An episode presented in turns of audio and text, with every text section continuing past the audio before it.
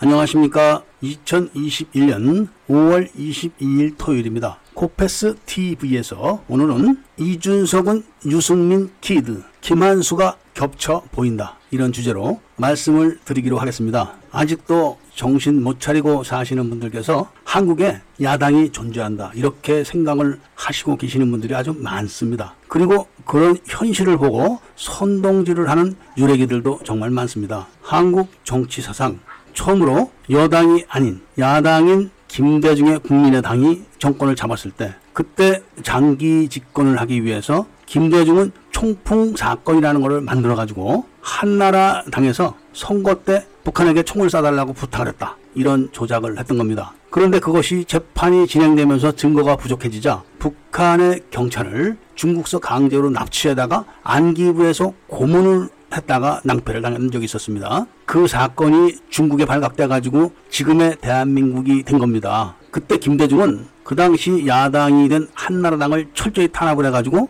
견디다 못한 이해창 씨가 물러나고 박 근혜 전 대통령이 당을 이어받아 가지고 여의도에서 천막을 치고 당사를 했었습니다. 박근혜 전 대통령이 그렇게 나가버리니까 김대중 씨가 탄압을 멈췄습니다. 물론 코너에 몰린 박근혜 전 대통령이 무슨 말을 할지 모르니까 주춤한 거죠. 이렇게 해서 국민의당이 두 번을 집권을 하는 동안 우리나라의 중요한 그런 직책과 보직들은 거기다 좌익으로 채워졌던 것이 지금 와서 돌아보면 다 사실입니다. 그리고 정권이 바뀌어서 이명박 정권이 들어섰지만 노무현 전 대통령이 자신의 부인과 자식들이 뒤로 돈을 받은 사실이 폭로되는 바람에 결연히 뛰어내려 버리고 광우병 파동으로 압박을 가하자 이명박 정권은 이념에 대해서는 논하지 않겠다. 이렇게 해서 손을 떼버리는 바람에 김대중 정권의 세력이 15년 동안 통치를 한 것과 다름없이 된 겁니다. 그러면서 박근혜 대통령이 집권을 하게 되니까 즉각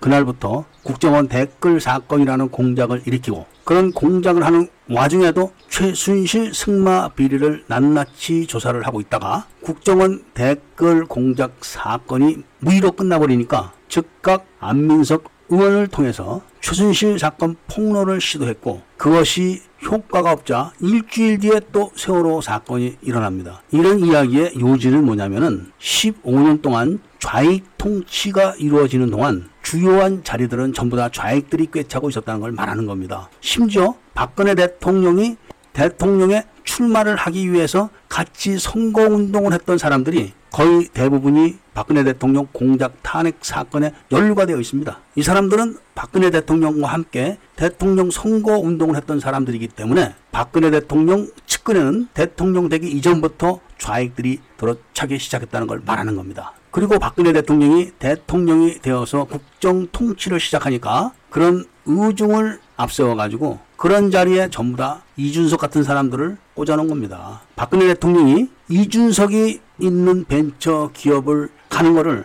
당에선 다 알죠. 측근들은 다 알죠. 그때 유승민이가 그런 내용을 몰랐겠습니까? 자기 친구 아들이 있는 회사를 방문하게 한 거죠. 유승민이 누굽니까? 그 당시 여당이던 새누리당이 의원수가 더 많았습니다. 그런 정당에서 유승민 같은 몇몇이 앞장서 가지고 반란을 일으킨 거죠. 그런 행위를 이준석은 잘한 거다. 이렇게 지금 이야기를 하고 있는 겁니다. 박근혜가 잘못하고 있는 거를 잘못하고 있다고 말 못하고 있는 게 우리의 잘못이다. 이렇게 젊은 사람이 이야기를 합니다. 지금은 박근혜 대통령이 감옥에 계시니까 그 보좌진과 비서진들 그리고 청와대 직원들이 한 행위를 언론들이 보도를 하지 않아서 그렇지 만약에 언론들이 보도를 하면 기가 막힐 겁니다. 그런 기가 막힌 상황에서도 이준석이가 박근혜가 잘못하고 있는 걸 우리 같은 사람들이 말 안 하고 있는 것이 잘못이다. 이렇게 이야기를 그 앞에서 할 수 있을까요? 언론에는 보도가 되지 않았지만 많은 국민들이 지금 가짜 태블릿 즉 김한수의 태블릿을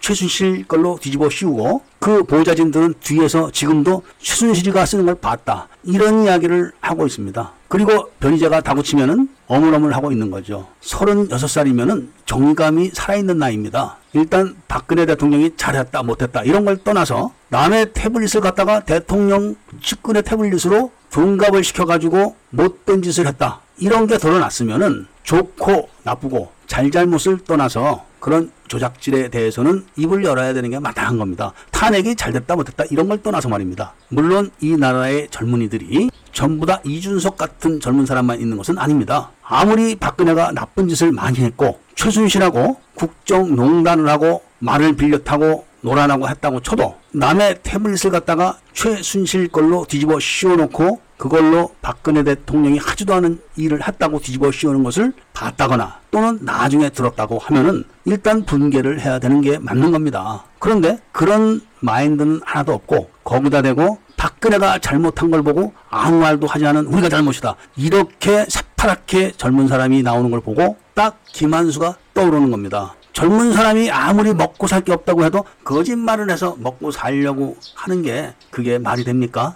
그것도 먹고 사는 방법이 정치라는 수단을 이용해 가지고 없는 사실을 있는 것처럼 한 거를 눈 감아주고 있다는 걸 보고 지금의 인민무력당이 왜 당기를 바꾸고 당 색깔을 그렇게 바꿨는지 다 답이 나오는 겁니다. 박근혜가 잘못한 게 있었다 치더라도 김한수 태블릿을 최순실 걸로 조작을 한 건 잘못된 겁니다. 지금에 와서 보니까 박근혜 대통령은 잘못한 게 하나도 없습니다. 그런 대통령에게 대통령 보좌관인 김한수가 자기 태블릿을 들어다가 북한 난수 방송 지령대로 홍석현이에게 갖다 준 게 다 지금 드러나지 않았습니까? 이 정도 사실만 드러났으면은 소위 정치를 하는 정당에서 중요한 자리를 차지하고 있는 사람이라면은 기본적인 양식은 있어야 되는 겁니다. 그럼에도 불구하고 그런 사실은 모조리 다 외면을 한 상황에서 어제는 박근혜 탄핵은 정당하다. 이렇게 이야기를 했다가 오늘은 박근혜에게 감사드린다.